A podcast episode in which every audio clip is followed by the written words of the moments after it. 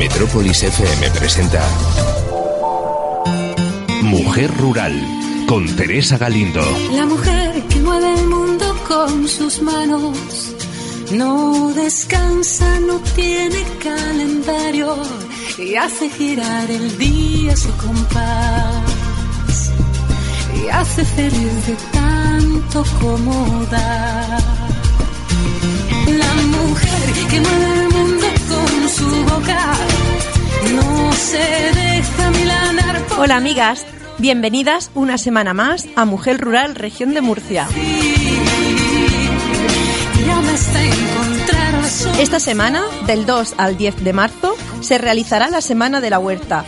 Con ella asociará un montón de actividades para tanto niños como mayores.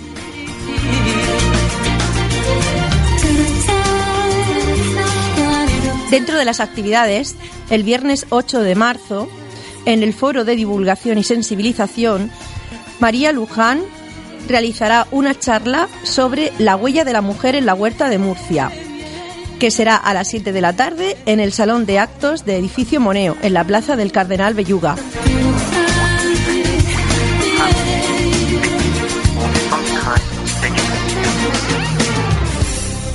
Tendremos a María Luján Ortega hoy con nosotras, en el cual nos hablará precisamente sobre la mujer rural de la huerta.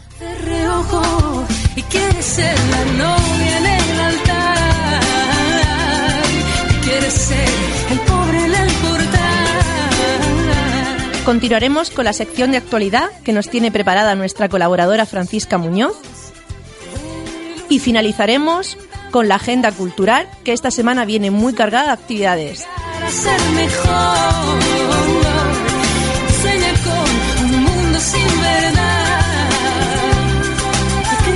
Comenzamos en Mujer Rural, Región de Murcia, aquí en Metrópoli FM.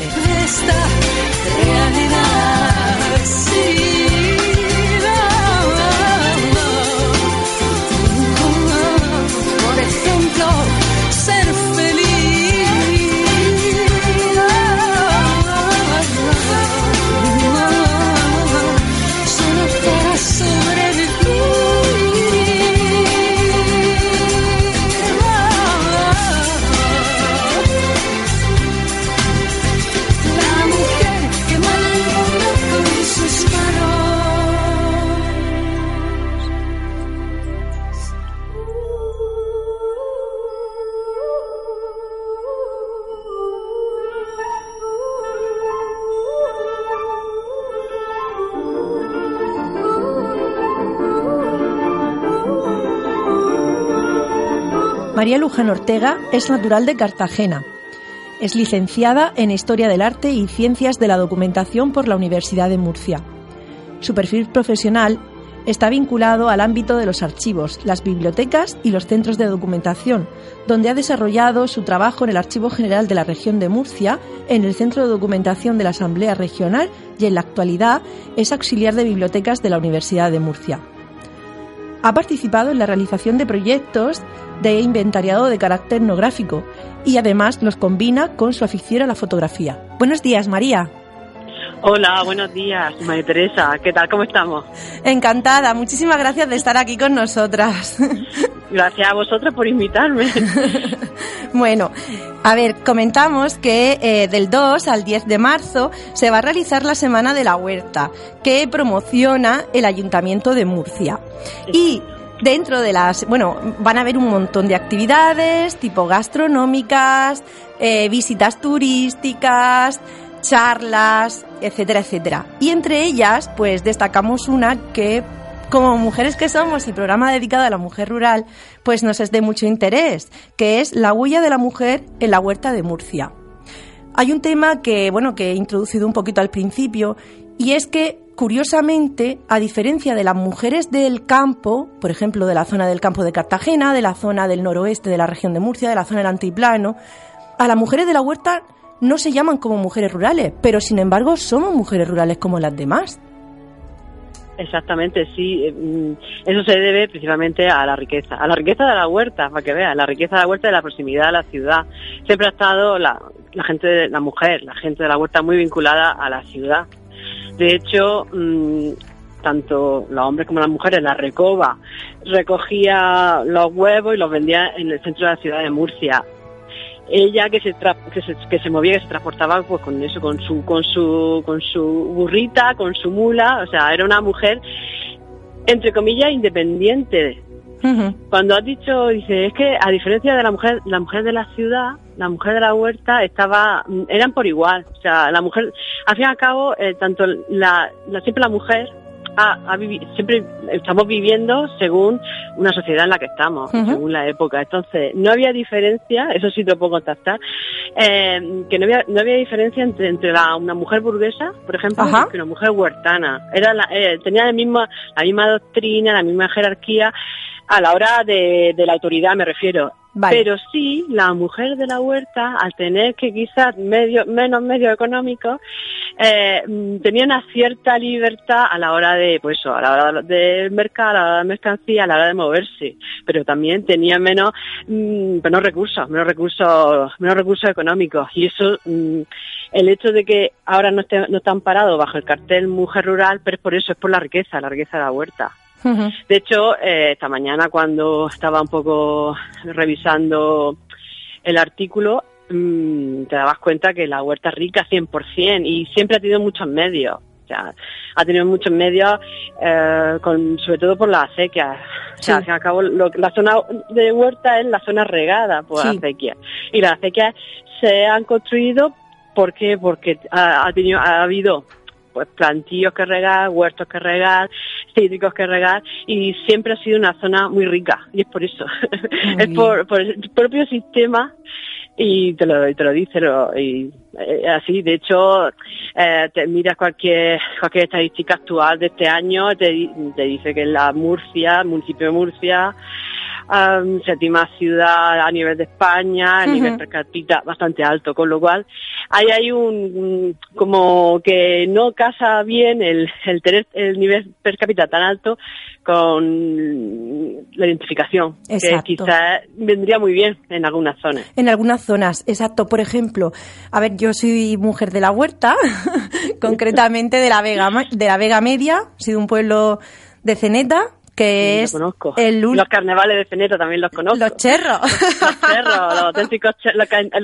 Mira, una cosa que a mí me da mucha atención, en el sentido de, te lo explico. Dime. O sea, el carnaval antiguo que existe en el municipio de Murcia, súper auténtico, no se conoce. No. Y luego nos vamos al carnaval de Galicia, al carnaval de León, y dices tú, pero si esto lo tengo yo, lo tengo en Zeneta, aparte de que está vivo, que la gente lo entiende, y no lo conocemos, me da la lástima, y aparte que es súper divertido verlo, porque es muy divertido, un carnaval antiguo, que cuando los veis dices tú, esto no puede existir, o sea, y deberíamos de conocer más nuestras tradiciones. Me acuerdo. Con lo cual, por eso conozco a Zeneta, por su carnaval.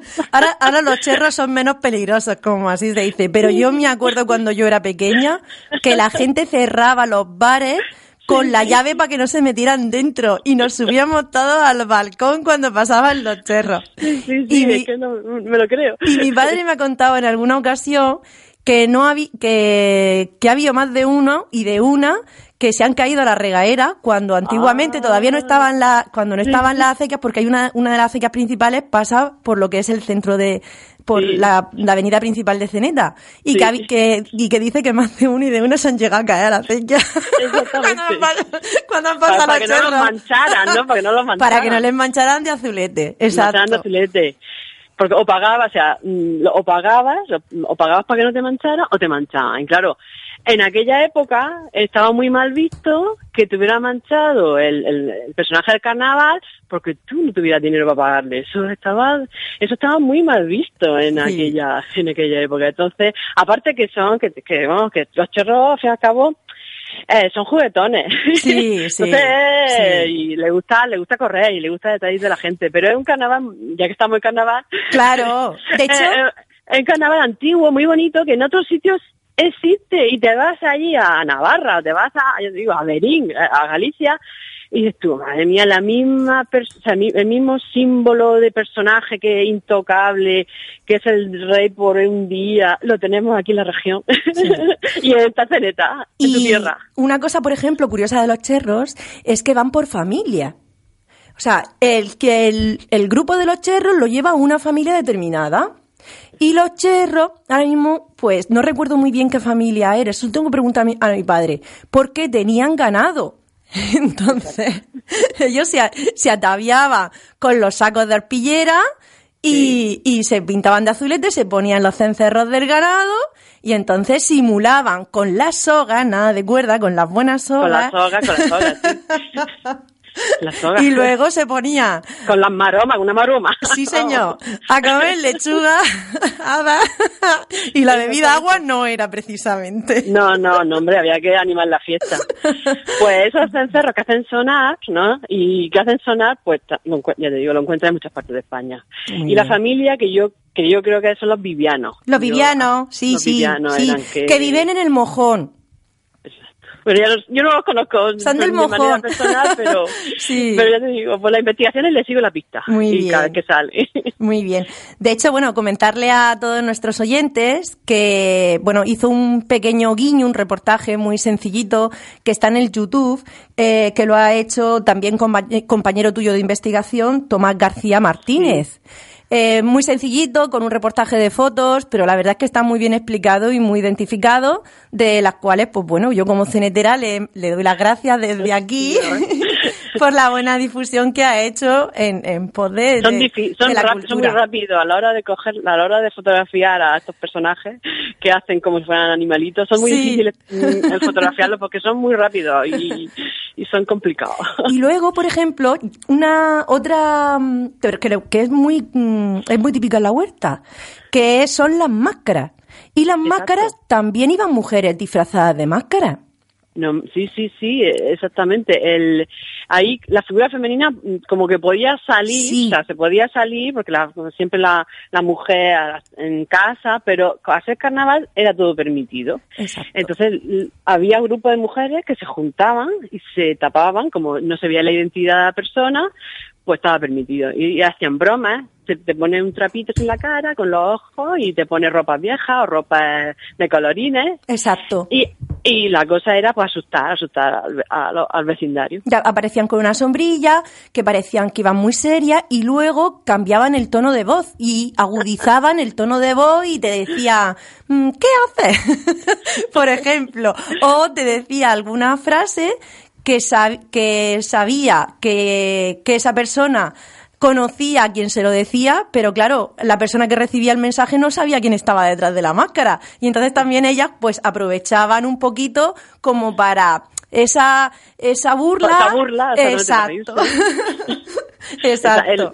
Las máscaras, lo que yo sé, sí están recogidos en casi todos los pueblos. El carnaval antiguo ha sido recogido, ese tipo de carnaval, de las máscaras, sí está recogido en diferentes pueblos.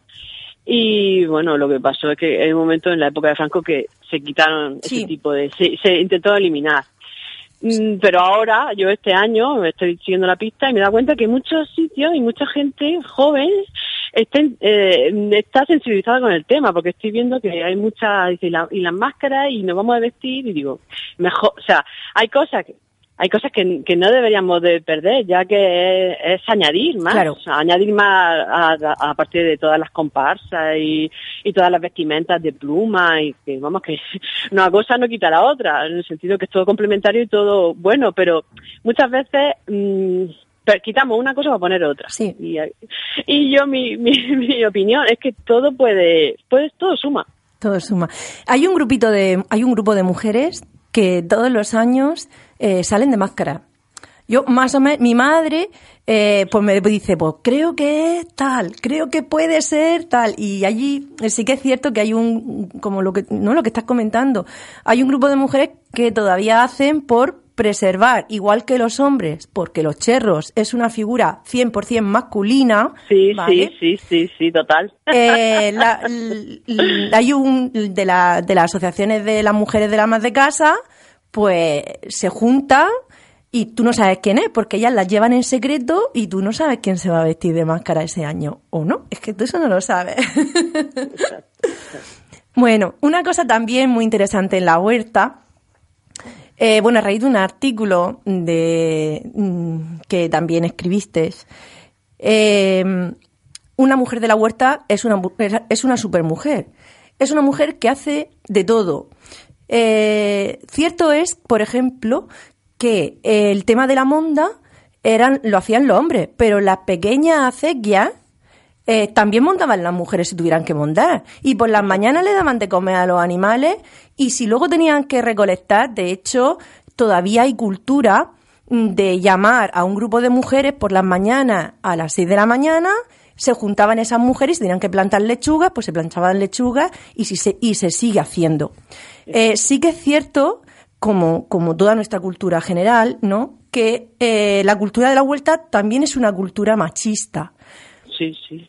¿Cómo se defendía? ¿Cuál era la figura de la mujer antiguamente en la huerta?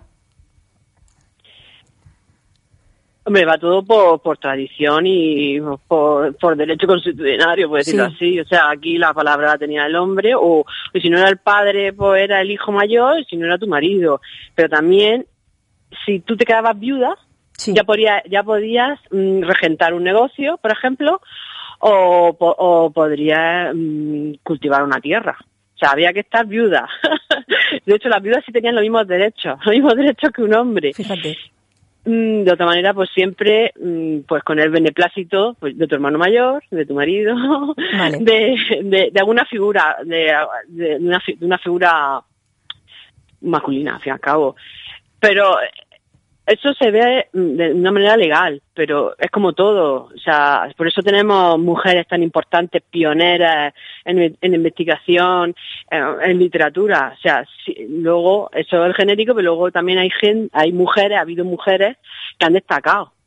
Con lo cual, sí se puede generalizar y también, pero claro, ya tienen que sobresalir mucho. La manera fue eso. Al fin y al cabo, siempre acatar lo que te digan y poner tu valía. Claro. Como todas las cosas, al fin y al cabo. Pero siempre hemos jugado a las expensas de la permisibilidad. Claro. Es lo que veo. Y de hecho ahora también se sigue viviendo. Las generaciones más jóvenes no lo viven, pero lo sigue viviendo. O sea, se sigue viviendo. O sea... Porque nos vamos fuera. Pero ese espíritu, lo que tú estás comentando... si sigues en el pueblo, es una raíz que tú llevas contigo y se nota. Exactamente. Y se nota. Se nota, sí. Sí, se nota. Yo he estado tiempo trabajando fuera, luego he vuelto otra vez al pueblo y lo noto.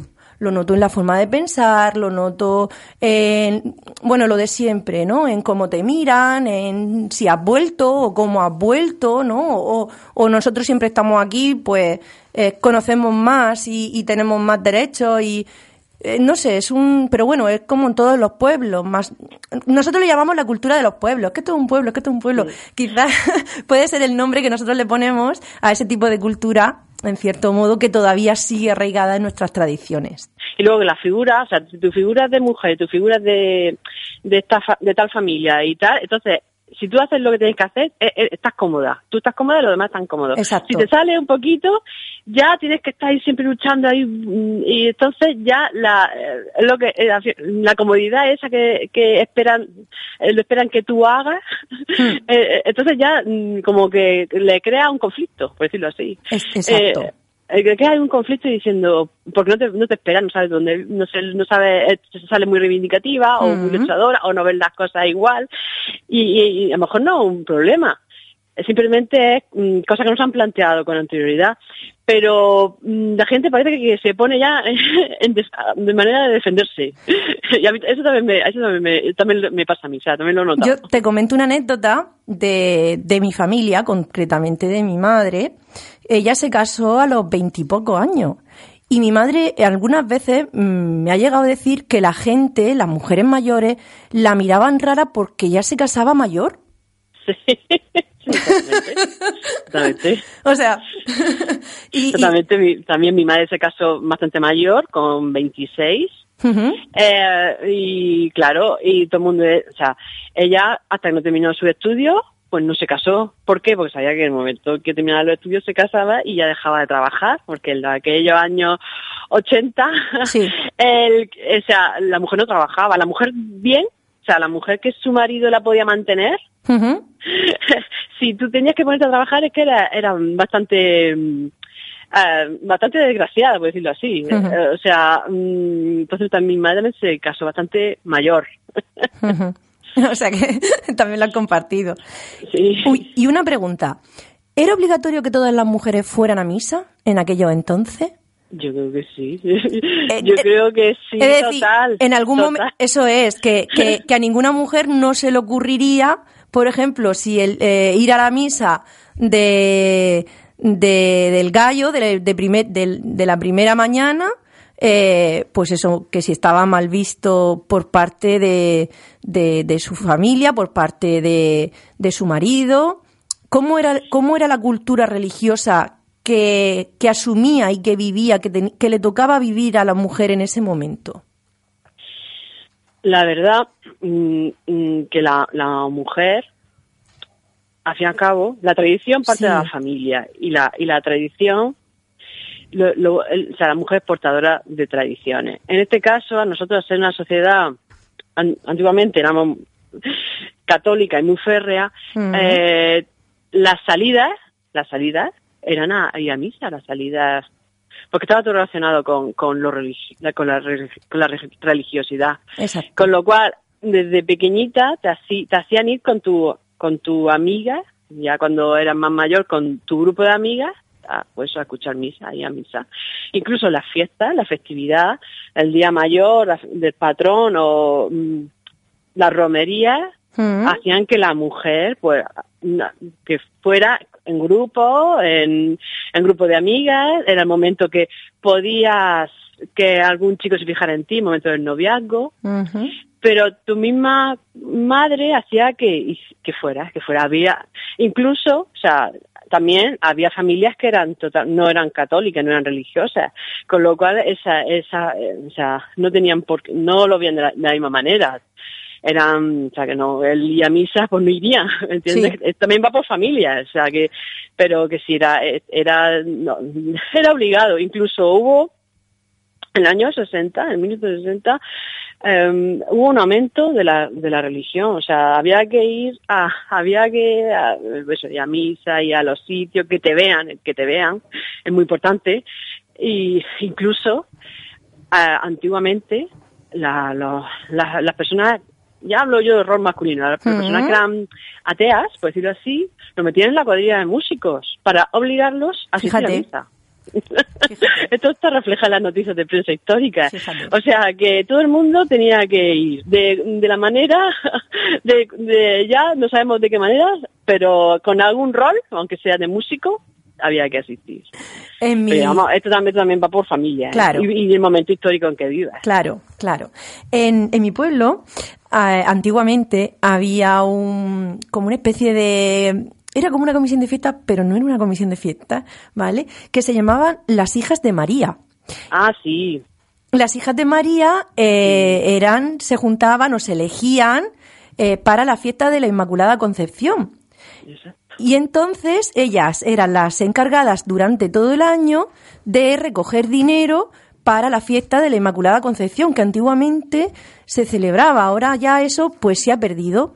Y entonces me comentaban mis familias y allegados que lo bonito que tenían las hijas de María era cómo se las ingeniaban para ellas sacar dinero, como por ejemplo, pues engordando un pollo y llevándoselo a una vecina que se prestaba a engordarlo y luego lo rifaban y sacaban dinero. Hacían fiestas de disfraces entre ellas, donde ellas también podían participar en el casino del pueblo.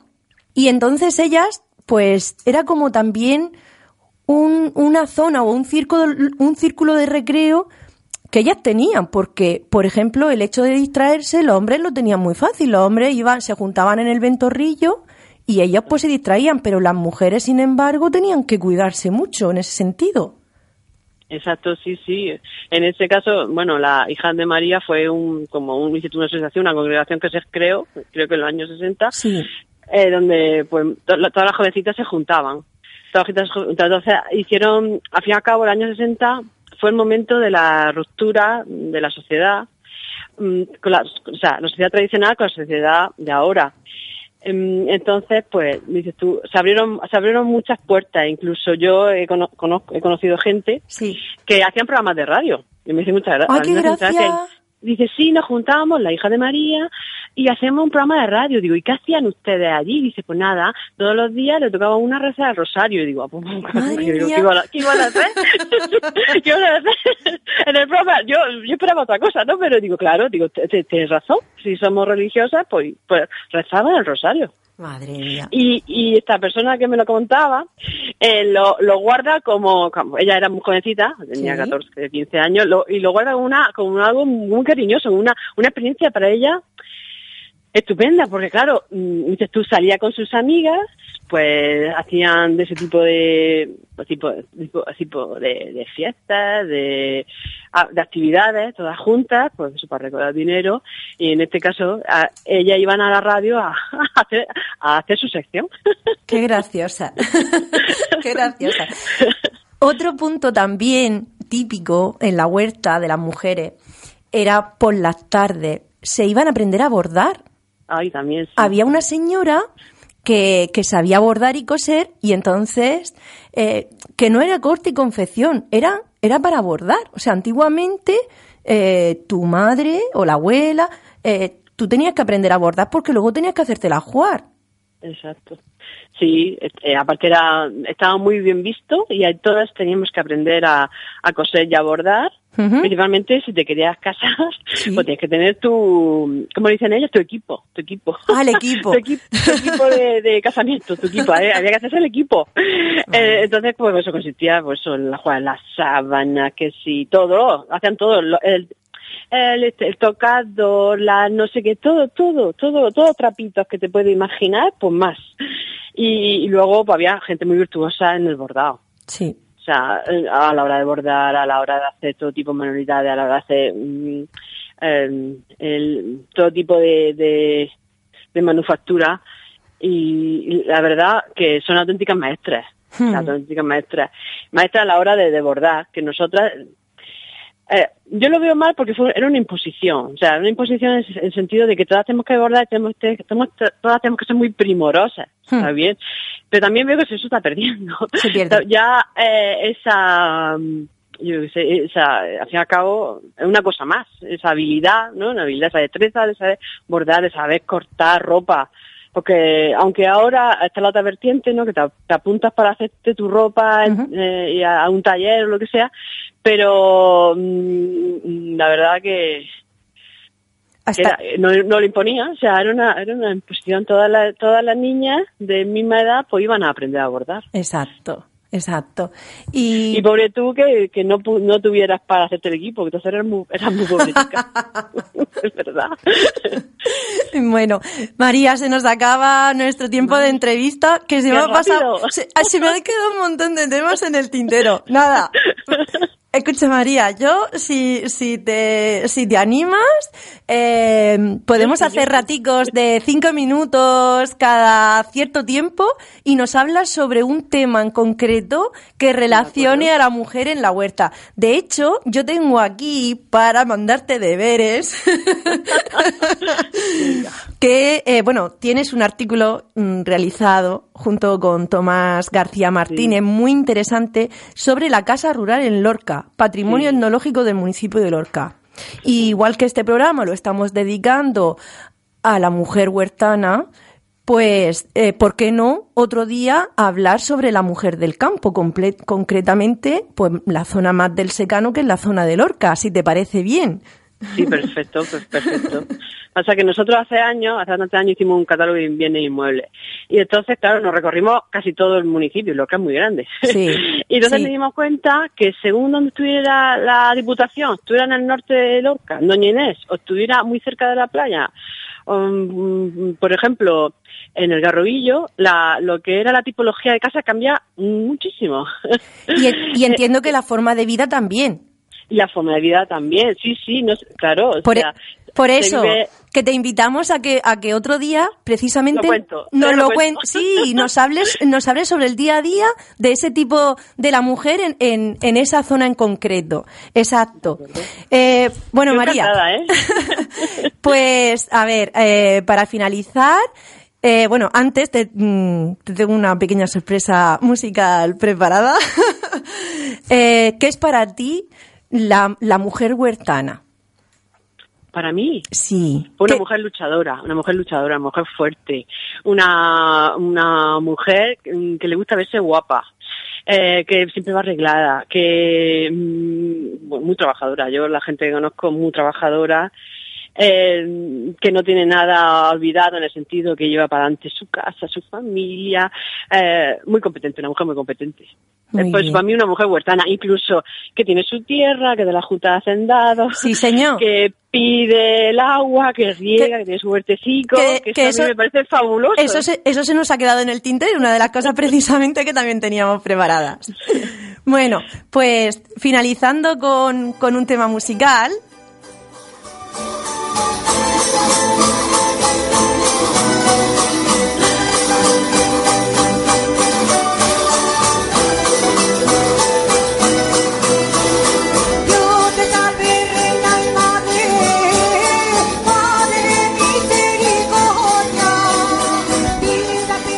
María, esta es la salvia animera cenetera. ¡Ole! ¡Oh, qué bonita! ¡Es preciosa! Muy bonita. Esta salve se cantaba antiguamente por los auroros y que ha sido rescatado por la Peña Huertana de los Cete y que es interpretada, los solos son interpretados por mujeres.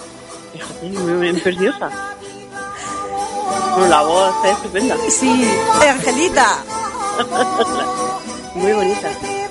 María, que muchísimas gracias. Muchísimas gracias a vosotras por invitarme. Y que, bueno, que aquí tienes un micro y que cuando quieras, pues podemos seguir hablando y poquito a poco, precisamente, pues que nos transmitas cómo era y cómo vivía y cómo se defendía y como tú muy bien lo has dicho, luchaba y llevaba para adelante la mujer rural. La tierra, la familia, el marido, la suegra, la madre, a todo el mundo para adelante. Exactamente, una mujer muy competente. Un beso muy grande. Un beso. Muchísimas gracias. Hasta otro día. Adiós.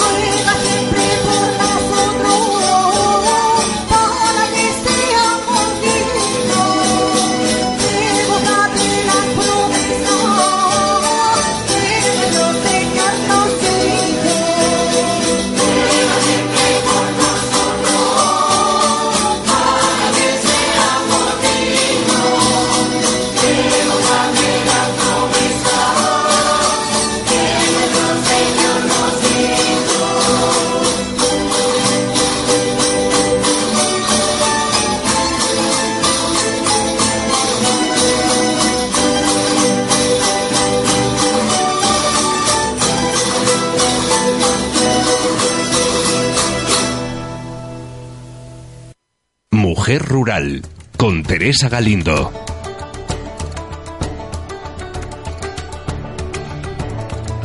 Hola Francisca, muy buenas. Buenos días, Teresa. ¿Qué tienes para nosotras hoy? Bueno, tengo algo que te va a gustar. Al hilo de la conversación con Ana, hemos hablado de los carnavales con nuestra invitada especial, pero se nos ha olvidado algo, Teresa. ¿Cómo que se nos ha olvidado algo? No podemos hablar de carnavales y no mencionar las tortas de carnaval. Si es que no entra un hambre. Pero mira, no te preocupes porque te traigo la receta auténtica de las mujeres de Cieza. ¡Qué bien! ¿En qué consiste esa receta? En concreto he traído un recetario completo que fue elaborado por nuestras mujeres mayores de Cieza. Este recetario recopila más de 100 recetas, todas con ese sabor local, basadas en los productos de nuestra tierra. Esas recetas que huelen a tierra, a huerta y a campo de antaño, que recuperan los sabores esenciales en nuestros paladares y transmitirlos así pues de generación en generación. Como decía, son unas 100 recetas y entre ellas están las tortas del reventón, que son como se llaman en Cieza, esas tortas que se toman en esta época. Tortas del reventón. Eso tiene pinta de tener unas buenas calorías, ¿no? Tiene pinta de ser algo muy murciano. Y muy rico, seguro. Muy Los que se animen a elaborar esta receta podéis pedírnosla a través de nuestro Facebook.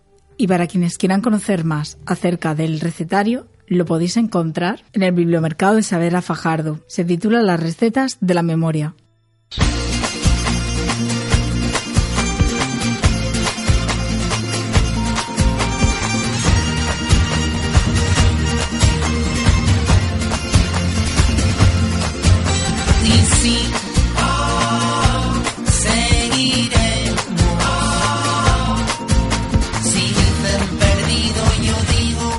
Y para finalizar, vamos con nuestra agenda cultural, que esta semana nos viene muy cargada porque el día 8 de marzo es el Día Internacional de la Mujer.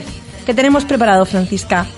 De todas las actividades que se han propuesto para el día 8 de marzo, quiero destacar la que ha organizado la Concejalía de la Mujer de Cehegín, que va a otorgar los Premios Huella a la Mujer CEGINERA. Muy bien. Además de estas actividades, esta semana Murcia celebra Murcia Alma de Huerta. Las actividades serán del 2 al 10 de marzo. Se van a realizar talleres infantiles en los que se le va a enseñar a los niños cómo realizar injertos. Habrá cuentacuentos. A lo largo de toda la semana habrá visitas guiadas a la Huerta de Murcia. Y como novedad, podrán visitarse las casas torre de la Huerta de Murcia en una actividad que se llama Adelante, está usted en su casa.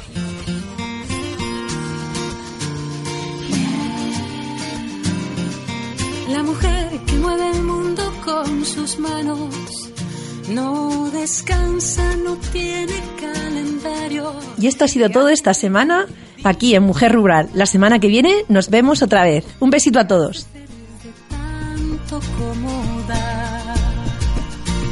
La mujer que mueve el mundo con su boca no se deja milanar por la derrota y habla y tiene tanto que decir. Hasta encontrar la solución, confiesa su temor y su pasión para sobrevivir.